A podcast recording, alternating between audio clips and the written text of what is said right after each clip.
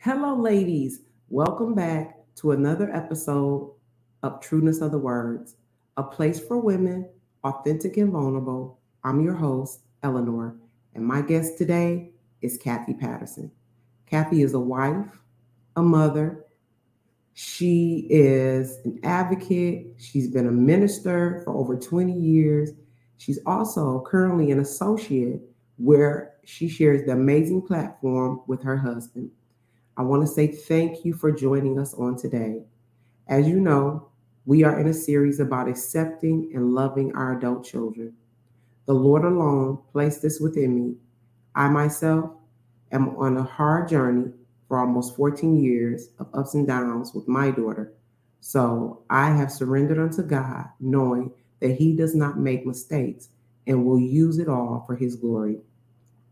So let's talk about accepting and loving our adult children on today when we bring Kathy on with us. Hello, Kathy. Good morning. Good morning. How are you today? Hi, how are you? I'm good. I'm good. wanna- I'm good. I'm blessed and um humbled and honored by this invitation. Absolutely. Oh, I'm so excited. I'm so excited you're here. So let's jump into this. So I want to say there are a few things, okay, that um, Yes. I wanted to chat about. But before we do that, is there anything that you want to say? I just want to say it's an honor being here. I want to say it's um the topic as soon as you gave it to me, it just I have so many friends, so many people um dealing with their adult children, even in my own family, uh with my husband. So when you brought this topic to me, I was like, this is God. This is this is Oh. truly God because I don't think we talk about, you know, relationships with adult children and how important it is. Yes, that's powerful. Thank you. Now, I always say this anybody that knows me knows I keep my notes right. So I keep them with me. So I have it written. I have, because when we're speaking, there's so much information to unpack when we're talking. And so, and that's during, you know, we just trying to get to know each other, communicating, and just trying to understand. And so, something you brought out when uh, we were talking, you said people say when people say things about their adult children, stating they need to learn the hard way. Can you elaborate? Can we chat about that a little bit? About what do we? What is it? What does that mean when we say that? Well, for me, okay, when your when your child gets 18, you know, that's that's the thing we say they're now they're an adult, right? Now they're, you know, they're basically an adult. So we're done raising our kids, right? We Mhm. we we did all the things that we could do. We tried to put them in the right school, discipline it, all that. The problem is when they become adults, um, and I think it's, I think it's a generational thing where we Mm. come and we say, you know what, I don't care what's going on, they, they need to learn the hard way. So sometimes because we've already raised them, we we stop investing. We stop pouring Mm. that wisdom into them. We start start telling them things because we feel like, well, they gotta learn the hard way. They they they don't. That's a myth. They don't have to learn the hard way. They will. Life will interrupt them and give them hard things, regardless of what we do or what we don't do. What we don't have to do is allow them to run into walls that they don't have to necessarily go into. Things that can basically alter their lives. So we have to be careful saying our children need to learn the hard way because we don't want to pour more into them. Oh, they grown, they they need to do what they need to do, and Mm. that's not necessarily true. Part of it's true, but life will take them there. We don't we don't have to give them lessons. Life will, will give them lessons. We don't have to add lessons to their lives. We did that when we were raising them, but now they're adults, we should be advising and pouring into. Now this is our investment that we pour into. Wow, that's really really good. So when you talk about the investment, so I have this thing where I say all the time that whatever I've said this before, whatever I put in you, um, I expect to get that back out of you. But what do you have any enlightenment for women, or have you experienced where early on you've invested something in maybe your children and in their adult years you're not seeing the fruits of that right away? And how do you manage that, if that is so? That is absolutely so. because as a parent, you can do everything that you in your mind do. Like, give an example. Uh, let me just break this down. When okay. I had my son, I had my son. Okay, I had I had my son out of wedlock, and me being a person I am, I was call myself being an intellectual person. I I bought every parenthood book, every everything I could think of. Like I'm going to raise my child right. I'm going to, you know, give him everything he needs out of a book, not the Bible, mm-hmm. but out, out of some magazines and some books. And I found quickly on that that doesn't work. That doesn't work. So pouring into my child and seeing him do some stuff as an adult, you're like, well, that's not what I put into you. That's not, you know, that's not what I, you know, uh, invested in you. Mm. And so what yeah. happens is we start looking like, wow, th- this is this is not the child I raised. When we don't re- mm. realize that they're still in this world, and the mm. world infiltrates. So in other words, it's like the world filters in what we have poured in. Right. If that yeah. makes sense.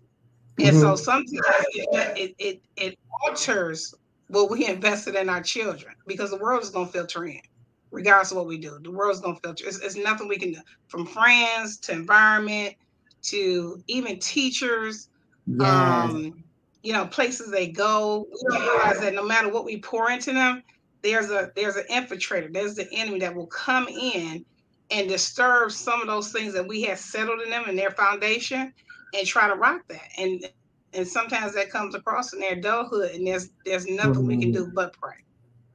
Wow. It's not it's not what we've done, but again, we in this world, but we're not of this world. And unfortunately, um, and I can give you a testimony on something like that. Um, yes.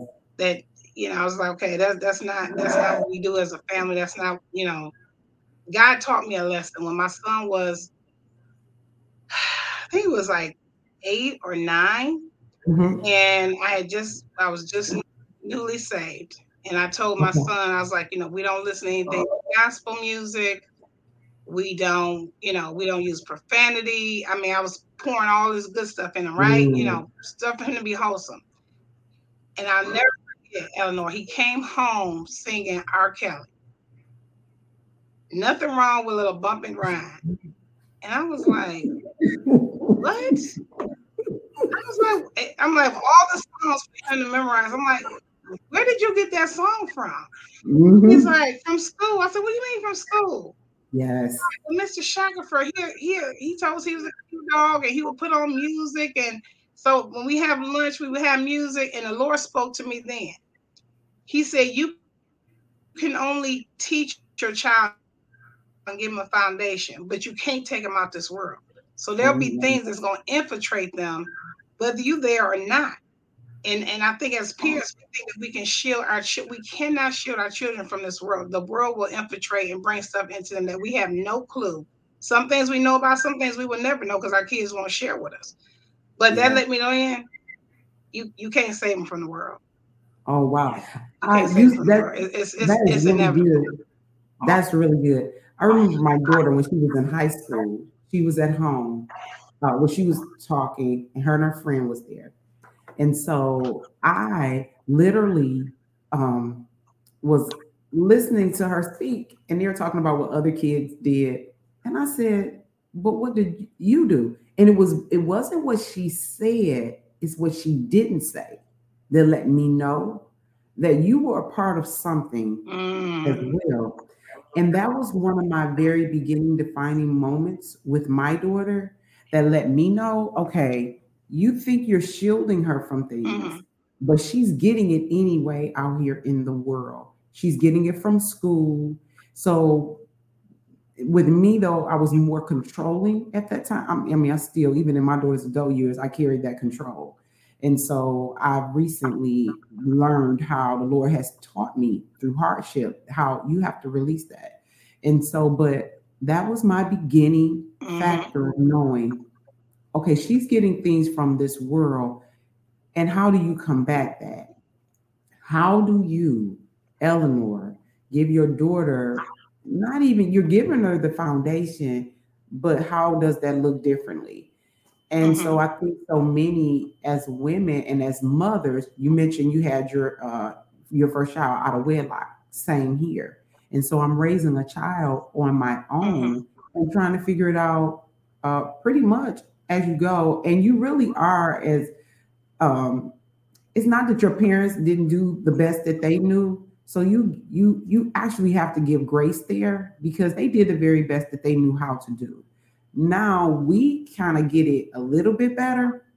But you also said mm-hmm. when you first got saved and took your you told your son, okay, so you putting everything in them. We're listening to gospel music, this and the other. Oh my goodness.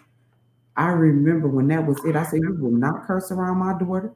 Nobody can curse around her. You can't do this. Oh my God. As if though, well, we did. We forgot there's an outside world that they have to go into. And so, Absolutely. yes, that, that, that's really um, good. I, you have anything else you want to talk about about that? Um, you know what? Yeah, because my son, you know, he had gotten into some anger issues because his dad wasn't around, like, you know, like, you know, like he wanted him to be. He was kind of in and out. And so what I did, Eleanor, was I started realizing from elementary school when he had the incident with the R. Kelly song, I said, I can't be the only person doing this. I have to have a village. I have to have a village pouring into him um, when he's got middle school, that, that was my prayer. I said, God, send him people mm. who will pour into him what I pour into him. Not so I can be controlling, mm. but so mm. he'll know that it's not just mama that wants that wants him to live like this. But this is the way to live. This is the way to go. You have to have a foundation. You have to, yes, you're gonna make mistakes. Yes, you're gonna have some stuff that you shouldn't do. I've done, I've, I did it. I said, but I want reinforcement in his life. So I mm-hmm. prayed and asked God, I said, everything that he has at home, I want him to have reinforcement outside of the home. Because so many times we tell our kids, because it's how my parents was. I don't know how your parents was, but my parents was like, look, you do what I say, not what I do. That is, so I've seen a lot of hypocrisy and you know I've seen a lot of you know stuff going on. So my prayer was what he sees at home is what he sees on the outside with his mom. And not only do mm-hmm. he see it on the outside, he's also I'm praying that God gives him reinforcement. So he'll have so he'll know that, you know, because you know how kids are, you know, that's my mama talking. That's that's you know, that's what my mama want. So when I started praying for that reinforcement, let me tell you what God did. And I think as parents, we don't think about that. We don't think about we need to pray and tell and ask God, send some reinforcement outside of me so mm. my child will know it's not just me that needs him to live like this but this is a god thing this is a good thing and this this is what's going to help him when life start hitting him whether i'm here on this earth or not. And i never forget he had an internship and he had to pick an internship when he was uh, just got in high school. He was in ninth grade, and that was part of his uh, requirements. It was a new school. Um, the school was built like a college. All the uh, grades were in different levels. Um, they didn't have grades. They had narratives. It was, it was a really good school. And so during this um, internship, he had to pick a place to, you know, do internship.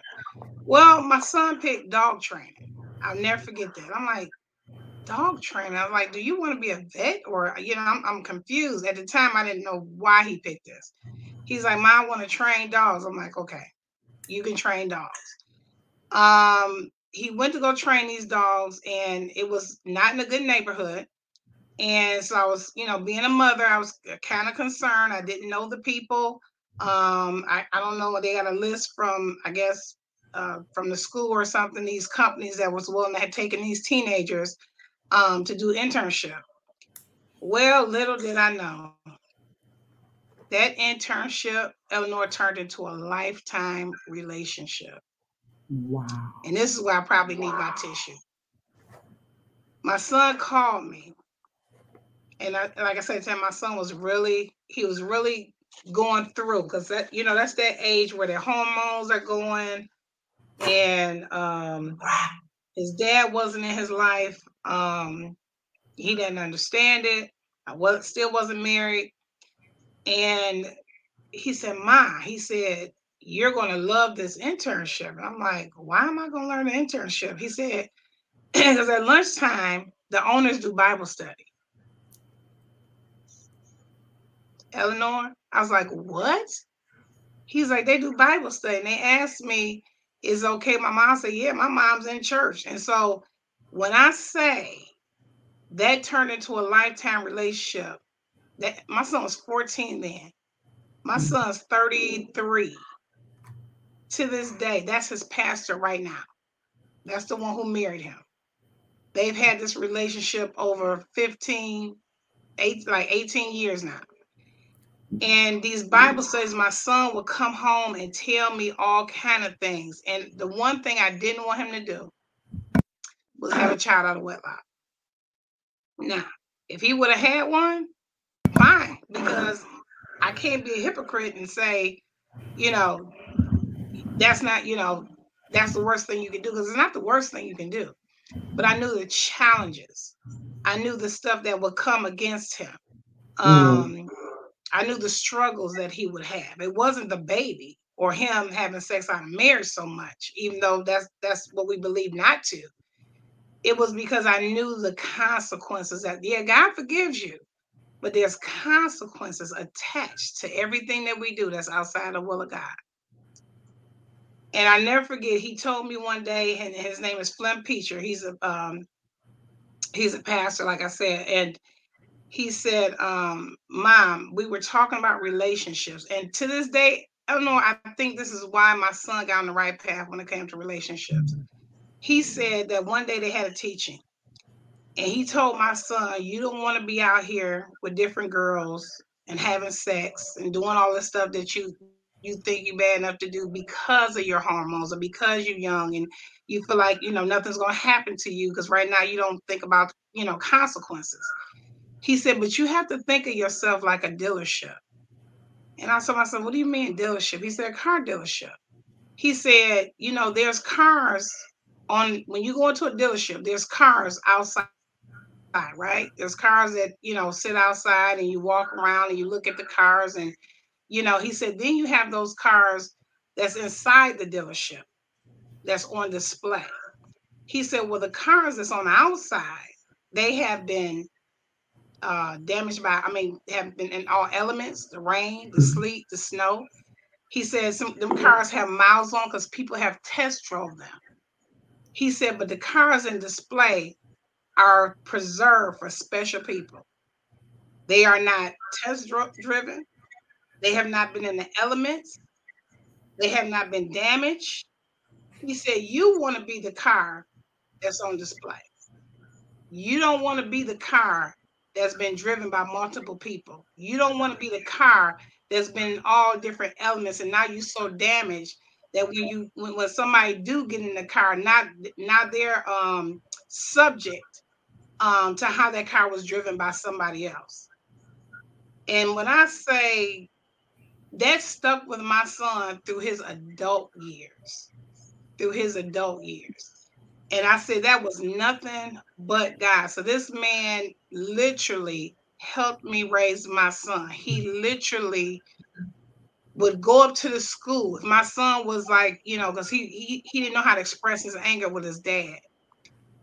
So he would have act out sometimes in school. Now he never got in fights, never got in trouble, but he he had like a lot of anger, a lot of pent up anger against his dad. And he would say stuff to the teacher. Well, the teacher was only what a couple of years older than them. I think she was in her early 20s, and I always felt like she was too young for such a such a group. But anyway, she would call his mentor. She wouldn't even call me, and he would go. He would go up to the school. This man had his own family. He was young, had kids, had a wife, but he would go up to the school to see my son, and he would take care of it. I wouldn't even have to go up to the school. Hmm. When I say this man enriched my life, you're talking about having somebody on your show. When I say he he did things that I probably could never impart into my son, and then the Lord reminded me. He said, "You pray for reinforcement.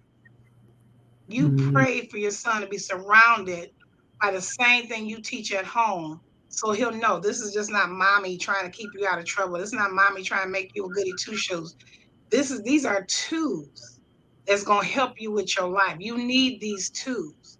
he told my son, You have to make a decision. Do you want to be an air conditioner or do you want to be a fan? Mm. My son said, What does that mean? He said, Because a fan just moves stuff around the room, it doesn't change anything.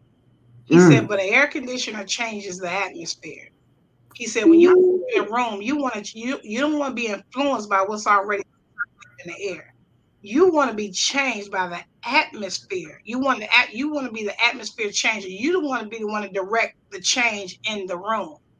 Mm-hmm. And so I believe to this day, um, those tools that was given to him, you know, he used them to this day. You know, he he's he's married. He's he's about to have his first child, and yeah, he still have his struggles and different. We all do the stuff that we go through, but I it's nothing but the grace of God and the prayers and what I prayed and and just you know totally depending on God where He is today.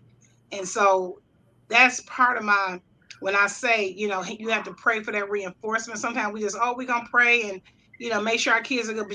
As women, as and I say women because we are the carriers. We hold the womb. So when our kids go through stuff, we feel it the most because we we are the carriers. We carry the seed. We to see whether it's see the good things or to see the bad things we are the ones who carry that. And so, as a mother, we can't just pray that they do good because we know, we said in the beginning, the world's going to infiltrate them regardless of what we teach them. But we can pray for that reinforcement. And then we have to take our hands off and let it go. But we have to pray for that reinforcement. Lord, everywhere they go, let them be reminded.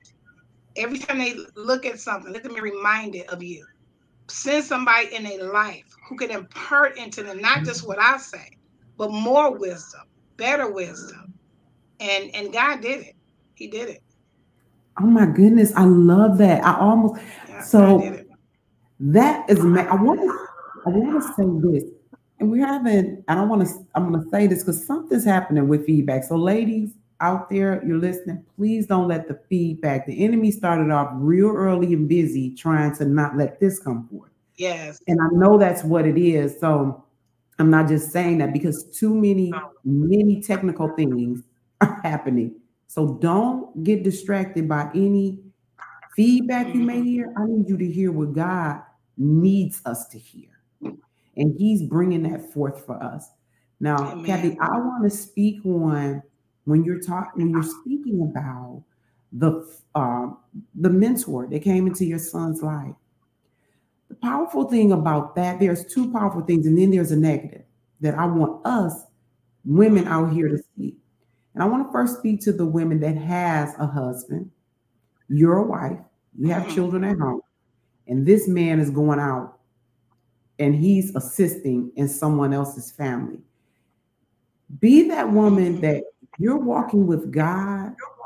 Be that woman to know and trust that God is you. He's going to provide and keep you. And when I say provide, I don't mean financial, even though he's going to do that. What I'm saying is, right. if you have a husband that's called for that, trust God that he's going to keep your husband in a place of integrity because so many women Amen. are intimidated by or I don't know what it could be jealous or what I don't know the phrase for it. For lack of a better term, we're just going to say intimidated by here's mm-hmm. a single woman.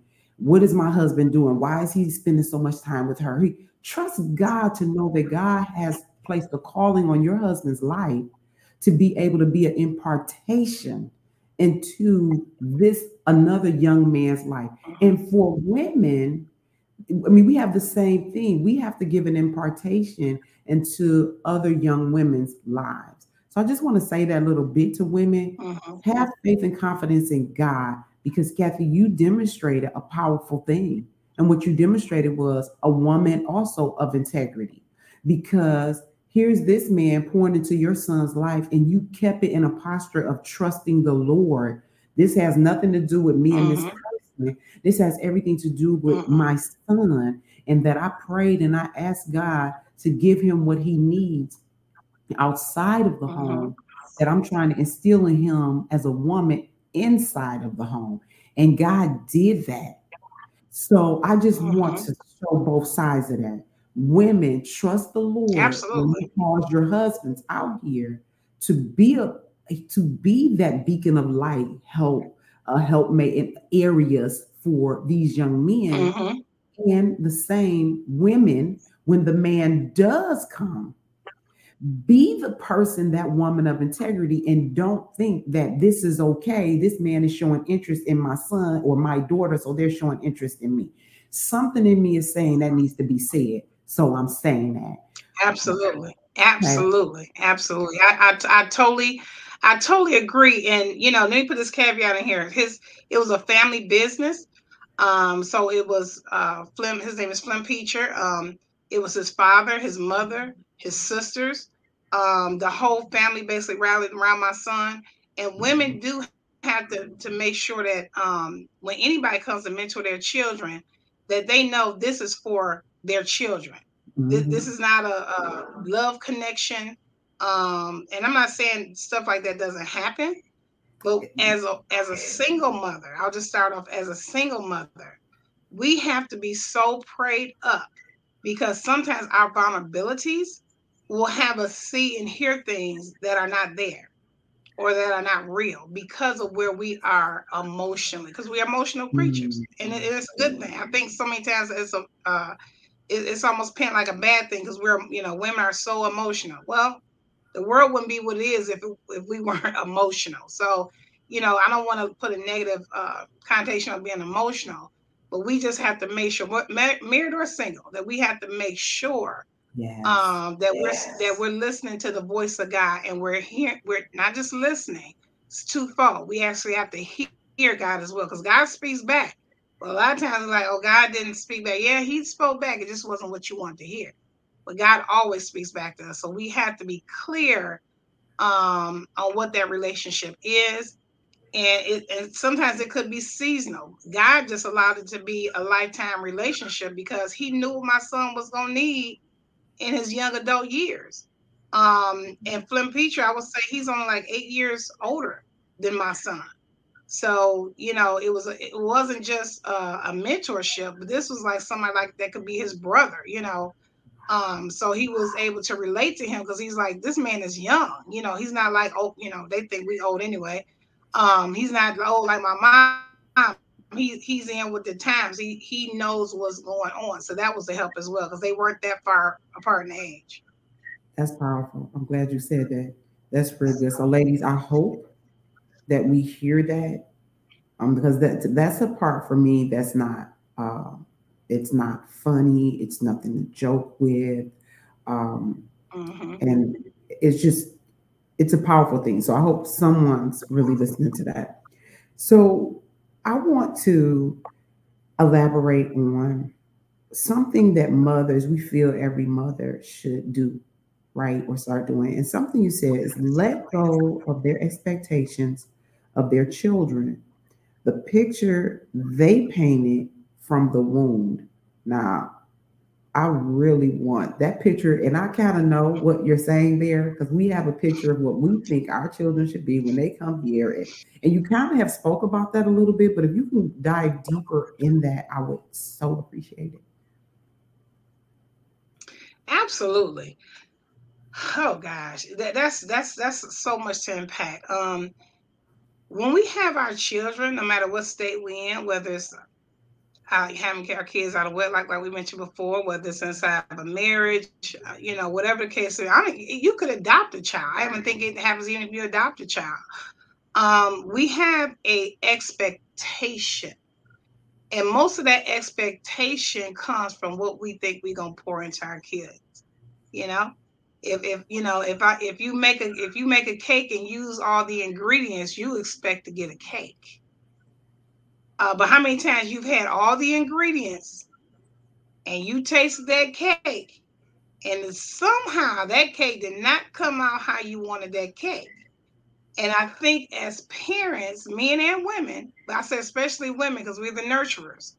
We like well if i pour in a little bit of this if i pour in a little bit of that if i put this over here, if I put them in the right schools, uh, if I make sure they articulate, you know, to I don't know, to the highest level, if I live in the right neighborhood, uh, give them the right zip code. Um, if I um, introduce them to the to the uh, to the world like museums and expose them to the fine dining, um, if I show them a proper way to you know to have a salad fork and how to you know you know hit the different utensils, we pour all this stuff into them, and then we have the and after we pour it, we have the expectation. This is how our child is going to turn out, mm-hmm. and that is not reality because as you are pouring, the world is pouring something into them.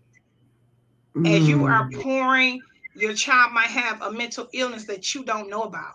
As you are pouring, your child might go through some through incest or molestation or rape. Let's just let's just keep it real.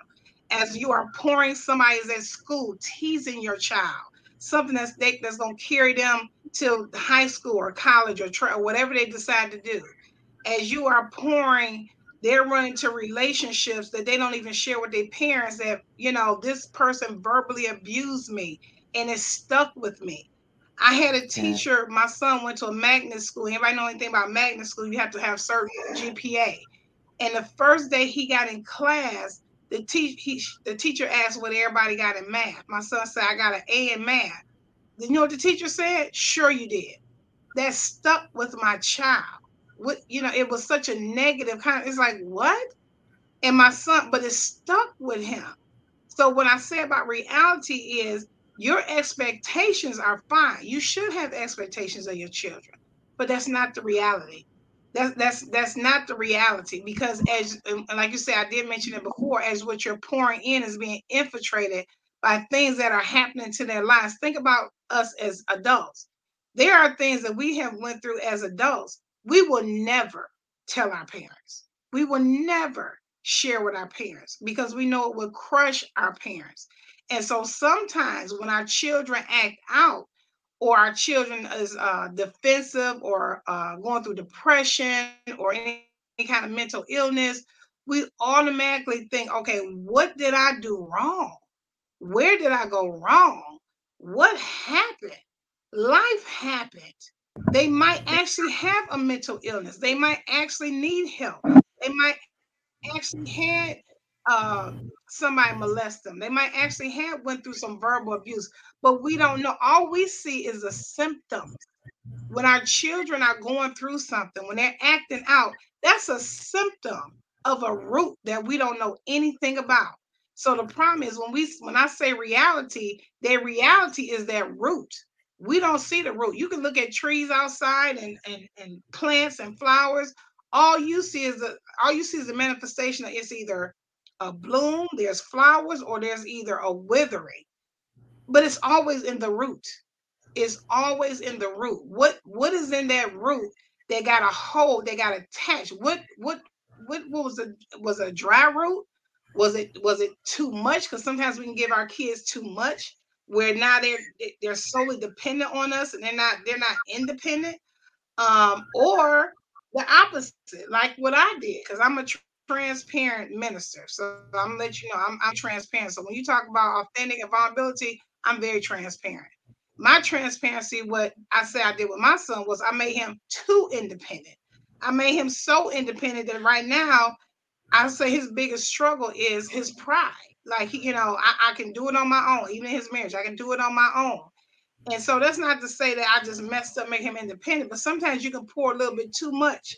So when I was talking about that cake, it's not that you didn't use all the ingredients, but something you either didn't put enough in or you pour too much of. And as parents, we have to realize what did I pour too much in and what did I not put enough in? What did I not put enough in? Because it, it can work either way. Either way, anything outside of the recipe you can do too much. But see, that's when God's grace comes in. And and that's what I mean by reality. Wherever we messed up at, that's God's grace. Whatever we pour too much of, that's God's grace. Whatever we didn't give enough of, that's God's grace. So their reality is not our reality. We have to remember that regardless of what our expectations were for our children, there's a reality that it's not lining up with the picture that we are that with the picture they had. You you have a picture behind you now, um, beautiful picture, Eleanor, behind you. And if somebody was to say, I want you to paint that same picture that's behind Eleanor, and in your mind, and they tell you to go off memory, and in your mind, that picture, you know, got the red flowers, the yellow flowers, and I don't care how good that person painted, it's not going to be exactly like the picture that's already there. So the problem is our expectations, it never changes. In our in our mind, our baby, our adult children is still our baby. Our perfect little baby with the five fingers, five toes, the baby that we brought home, the one that used to smile at our silly jokes and our cooing, the baby that used to reach up to us and totally depend on us, the baby that would, you know, you know, just just love us and hug us when we was having a bad day, and that baby didn't know it, and that baby would give us a hug and give us some love. That's not the same baby. They're an adult. Reality. Your expect I, I think our expectations never leave from when we had that baby from the womb. That that it just never leaves because we it's a permanent pain. it's just gonna stay there because we are they because in our minds we carry them. We nurture them, not just in the womb, but we nurture them outside the womb. How how in the world could my child turn out like this? Or how in the world could I not have a relationship with my child when I when I when I nurtured them and I loved them? And as a parent, we started thinking about all the stuff we did for them, and how we poured into them, and what we did. And God, like, no, no, no. First of all, it was God who helped us do everything that, that we did. But just like us, children leave, children have their own mindset, they get their own morals, they get their own values, they get their own priority, what they think is important. And unfortunately, our reality just don't match our expectations. Wow. You unpack so much there. I, I kind of want to normally I'm like normally I'm like writing down all the notes real fast. I'm writing them, but it's literally staying in my head because you hit a few things. You so I was writing notes all in my head, didn't even want to move because I didn't want to. So listen, when you talk about um, we putting them and uh, we move in the best area, putting them in the best schools, you uh, allow only certain things in the household. Literally, that was me. I thought that mm-hmm. if I put her in the best schools, if I give her the best upbringing, if I make sure she's not around certain people, because you feel like you're structuring or molding a specific oh, it's like when you do a mold people i don't like jello so let me first say that but mm-hmm. what always amazed me about jello was even though we talk about the picture behind but with the gel even with jello molds sometimes when you get it out of that mold some piece maybe have broken off of it, may have broken off of it. Then sometimes it comes up. But the thing about it is, it kind of has that same structure. So I looked mm-hmm. at my daughter, as many women may have looked at their children as this is my, I'm molding this. And you said it so well. We are not, God is the one. And I've spoke often about how I've removed him from the driver's seat the pilot, I'm managing this thing. But we mold them and we think we mold them into what it is they're going to be. And then you went on to say, because I'm it just was powerful to me. We are human beings. We grew up to be and made our own decisions. So I'm going to say this will make us think that our children would not. And but it's hurtful when they do because we know what we say my child isn't going to have the same upbringing I had. My child, I'm not going to do this to my child. I'm not going to. And even though you may not do as much of it, they and you may give them every single thing that you feel is best. You talk about it. If we're giving them too much, mm-hmm. I had a daughter that didn't want for anything. We're talking when we say material. She didn't want for anything. Mm-hmm. She all the way around. I showered mm-hmm. her with what I thought was love, right? But if she was out of order, you you getting disciplined. You disrespect me with that mouth, mm-hmm. I'm coming at that mouth. If you not doing what you need to do in school, you getting that butt tap because we we're going to be responsible here.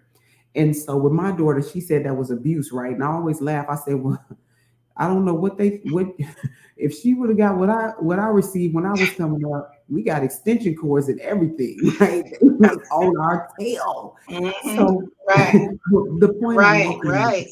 Right. But we are we want to do something different for our children. And sometimes, like that cake batter you said, sometimes we pour in too much. And then sometimes we don't give enough. And then, but they're human. And we have to learn um, what, you know, like that love language. I think it's important. So, any woman out there, if you're raising children now, learn your children. Don't learn them for what you want them to be I think that's a powerful thing that I wish I had a gained early mm-hmm. on. You gave some really powerful information.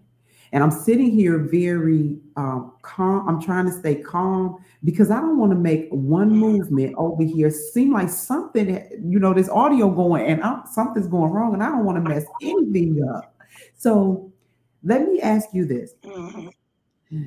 Taking on their failures while as an as a parent as a mother something you talked about where we're taking on our children's um, taking on their our children's failure or taking on their failures as our own.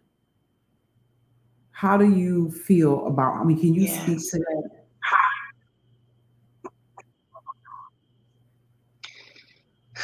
I mean, just you saying it and repeating it back to me, just, I mean, it, it touches me because it goes back into that that to that investment um, and pouring into our children. It's hard not to when you're child. When I say failure, I'm not t- talking about a job, or it could be a failure in their emotions. It could be a failure in how they interact with us.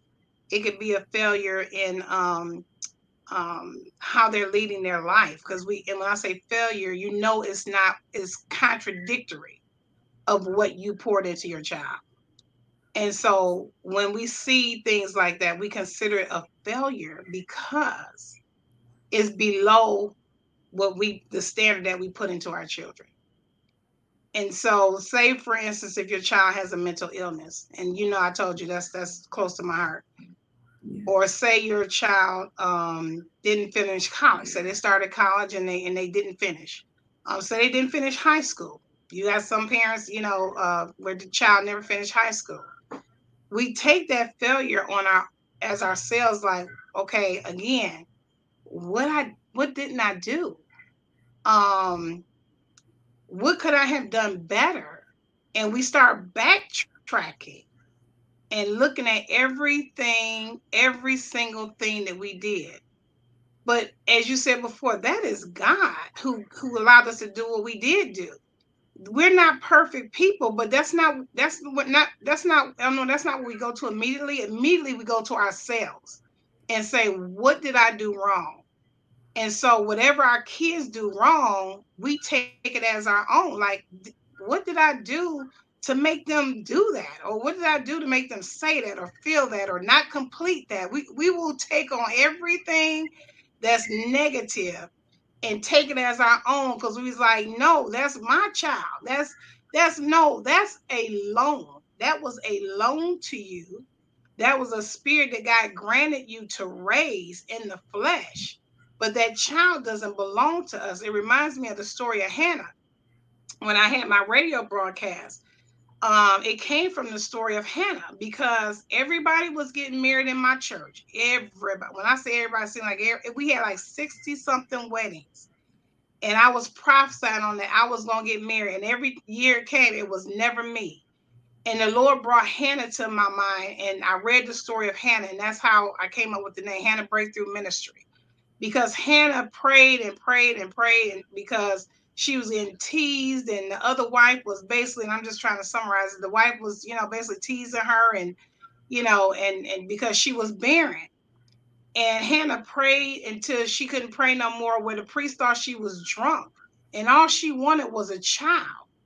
And but what struck me about that story was when hannah became pregnant the first thing she did was give that child back to god And in that story, I kept saying, God, what is it that you want me to get out of this story? And what the Lord told me was, it wasn't the child that Hannah wanted. It wasn't, it, it wasn't the child. What Hannah wanted to know was, God, do you remember me? God, am I worthy to be blessed? Am I worthy of your promises? That's why it was so easy for her to give Samuel over to back to God because she was like, it's not that I want a child, but God, you bless the other wife, Peninnah. How come you? What's wrong with me? How come you don't bless me?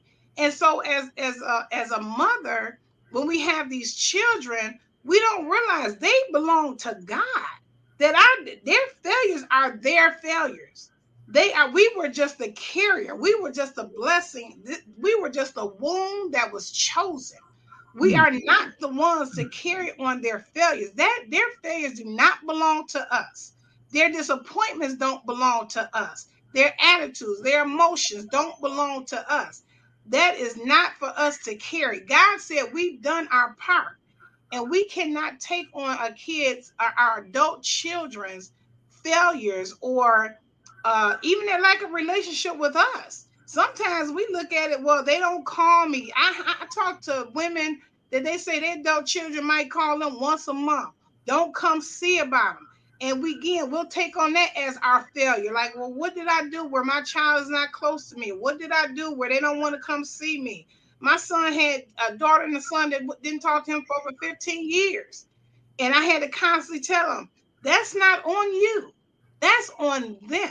Because if you've forgiven them, if you've moved on and said, you know what, you know, that's that's their issue, the woman of 15 years that, that, that 12 years that had the issue it, she wasn't her issue. You know so many times we take on the issue we actually create a, like you said talking about a mold you create you almost create another entity because you like i'm that's my issue. No that's not your issue. That's your child's issue. If you have forgiven them and say you know what lord just bring them back to me it's not on you. And me and my husband prayed when we met, I think we prayed for over 10 years, literally. No, we've been married 19 years. I think we mm-hmm. prayed. They just came back last last year. And now they're closer than ever. When you talk about no communication, um, it, it was horrible. It was, and I had to watch my husband cry on every Father's Day, every holiday and I had and, and through all those years of prayer, I said, it is not your issue, mm. it is mm. not your failure. That's their reality. That's their reality. That is not yours. Don't make it yours. Your reality is you have forgiven them. You have said no matter what, they're still your children. That you'll take just like the prodigal son, you'll take them back no matter where they've been or where they've gone. I said, now it's on them. They're adults. And I think we miss it. They are adults. Their frontal lobe grows at 25, which means they know the consequences right now. Every if they over 25, they know the consequences of what they do. And I said, and, and I said, make it so bad. I said that's on them because the Bible says is there's no condition in the word that says when you honor your parents, it has to be because they were perfect, because they gave you everything, because they gave you the right balance that condition is not, there's no conditions on that. It says to honor your parents, that your days may be long. And that that's it. There's there's there's no condition attached to that. So and I, and I had to tell my husband, we prayed our way through. They to this day, we told them we prayed every single day. I said, because at the end of the day, I said, what I don't want you to do is be like the imitation of life, coming at his funeral and saying, What have I done? So yeah. you know that's what I mean. When we put our failures, we take our failures on whatever our kids do that's not lining up with those expectations. We like, what did I do? Now, Kathy, I have to jump in. I, I, I tend to try to stay quiet and mm-hmm. let let let each person get it out. But you were saying so I have to get in here. That's okay. Then I started. Now I, I couldn't even keep it in my head. I got my pen out. okay. so you the issues, when you speak about we take that on, I know exactly what you're talking about. And so I got my little over here too, because I took so my situation has been it's been uh, 14 years now. Over it's mm-hmm. been a struggle, and so I remember in the beginning, for years though, I took it on. I what did I do wrong? You feel like you're on an island by yourself, and the best way I can describe it is you feel like you're on. Like, stay with me. It feels like you're on an isolated island, on an isolated island. Mm-hmm. So you're already on an isolated island. Now you feel like you're isolated. No one else is going through this. Mm-hmm. What did I do wrong? Why didn't I do? Why is it that my daughter, you know, and then you and I'm one of those. I never bl- blamed. So even though my daughter's father wasn't there to raise her, I prayed for them every single day. To this day, mm-hmm. to this day, I pray, Lord, give them that relationship because I could see things too that I could see like daddy issues is what they mm-hmm. call it. And mm-hmm. so I, but I was pr- from day one, I prayed over my daughter. And so when we, when that distance came, and it's other things in the play, you know, people mm-hmm. not getting along, you know, this is a problem. But either way, my thing is, this is my daughter. So that's where I'm was at. Everything else, what about she and I? And you take that on, you take it to heart, and you think you're the one to blame. But you said something else. I jotted that down, and I'm gonna say this, ladies. If you didn't catch anything else, catch this. She said that frontal lobe it develops fully at 25. I did not know that. So that mm-hmm. means, hey, 19, 20, 21, 22, 23, 24. You can act a little, but at 25, you've developed, you know right, you genuinely know right from wrong. Yes. You have the capacity to forgive, choose to forgive. You have the because here's the thing too. I want to say this so often we have a tendency to put it all on ourselves, but our children do things as well that tear down relationships. But we are like, we're the parents. So we say, hey, we're going to love them regardless. Mm-hmm. So they have to own their stuff as well, but we don't have to browbeat them with it. Right. Our responsibility is to love them when they come back mm-hmm. Mm-hmm. and be there and let God do the rest. That's our responsibility. You, you, know, you're so right. It brought back, back some of my memories. You know, it, it goes back to infiltrating. My husband will call his kids, and I told him stop. Don't don't call no more. Don't don't reach out no more. I said because I said God is doing something with them. I said by you calling them, that's interrupting what God is trying to do. I said I'm praying that they have peace, but they don't be comfortable that they don't be comfortable with not having a relationship with you. I pray that they just it, it, it's like an out of body experience where they just they trying to figure out what what it is, how, why they feeling this way, and it's because they they're disconnected um, from their relationship with you. I said, and I, that was the hardest thing he had to do because he was still trying to you know try to reach out, and, and the minute we start stop reaching out, it seems like the more you know um, it seemed like we were getting closer to getting through to them.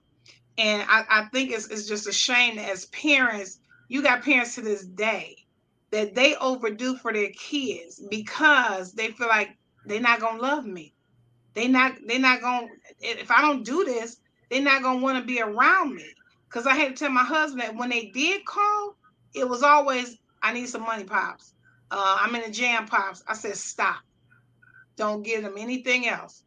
I said because I said because now the relationship is based on condition. I said when they come back this time, it'll be unconditional. It won't be based on what you have done for them, where you have been for them. I don't care if they homeless. If you go down there and give them a piece of bacon, they're gonna be happy and they're not gonna be upset because you ain't give them a bacon and shelter. I said because love is unconditional. You can't you can't base on conditional because you can have everything today and then what happens when pops can't do it?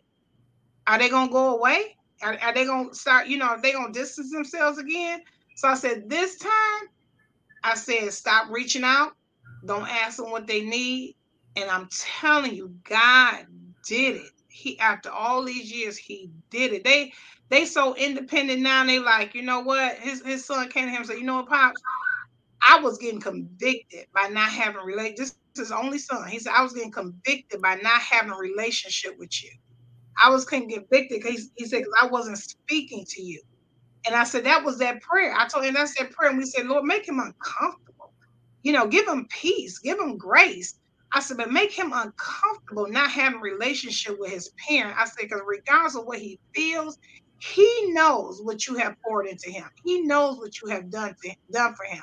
And I said, that is never going. And I think as parents, we feel like it's going away because of how the relationship is today. Like they mm-hmm. forgot about everything that we've done. No, they haven't forgotten. My son at 18, you know what he told me? If he don't give me another thing, he said, Ma, you need to write a book and teach parent classes. He said, I appreciate how you written now at teen. I didn't think he could stand me, you know, because you know he was going through that teenage how they turn to an alien. And he said, "Mom," he said, "No." He said, "I appreciate how you." He don't have to give me enough. The fact that he said that to me, being a single parent, the thing was a couple of years ago. He gave. He know I love sculptures. He gave me a these acrobats that that look like they're propelling off the wall. And he put in the car. He said, "Mom, thank you for having an acrobat faith." and raising me because I know it wasn't easy for you. Now, I didn't never talk to him about my struggles, money, whatever the case may be. But he had a sense that my I know you every tool that you had, regardless it was too much of one thing or not enough another, you pulled out of what you had. And that's what a lot of these kids don't realize. I, I there, there was no going to Lowe's, Home Depot, adding anything else to my toolbox.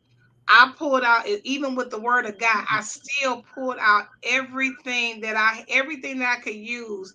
I pulled it out, and if, if whoever's listening today, I want them to know that you you pulled out everything that you pop because we don't realize we start with a deficit. First of all, like you said it earlier, I know we human.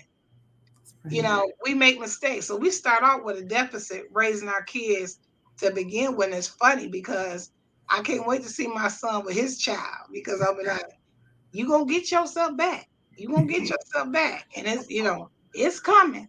Sometimes that's a, sometimes that's the sweetest revenge. Then you can get.